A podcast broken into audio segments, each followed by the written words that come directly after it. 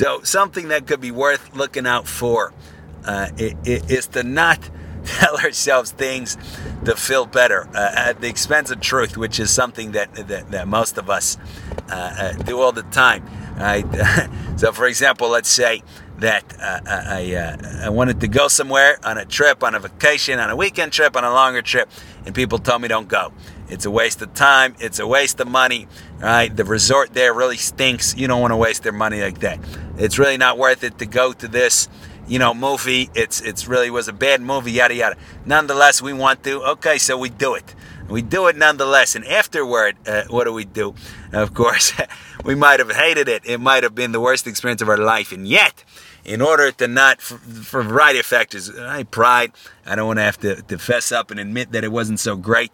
I don't want to tell myself it wasn't so great because then I would feel bad and, and, and, guilty and kind of stupid, right, or, or foolish. So consequently, I tell myself, you know what?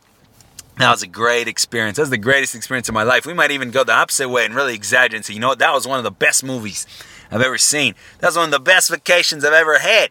Even though in reality, the, the mattress was, was dirty and disgusting, the room was small, uh, and rained the whole time, right? But in order to not avoid those uh, feelings uh, of foolishness and, and having to, to tell somebody you're right, right, or to admit that I was wrong, we're willing to do that all, all the time. All right, you know, I'm, I can not wait to go back next year again. So here, the it seems like not such a big deal, but the thing is that uh, uh, our life is consistent out of these little decisions to tell the truth or to not tell the truth to be honest or to not be honest, to take a step closer towards reality, meaning clarity of thought, and, and, and not just thought in an intellectual, superficial way, but real thought, which uh, involves and implicates our whole being, our whole self, and makes or breaks us, right? We can either take a step toward that, that right direction, that, that bright and right direction towards the light towards goodness, towards good things, or we can t- take a step away from it. And the problem is that if we get used to lying to ourselves in little ways, even just like this, just to protect our self esteem, to protect our vanity, to protect our pride and dignity, all right, then we're taking a step in the wrong direction inevitably. If I'm willing to lie to myself about the, the how I like the movie just to not feel bad, or how I like the vacation just to not feel bad, well, then I'm probably uh, willing to lie to myself about other things too. I've probably lost a little bit of consciousness and self awareness, to so say, or genuine form.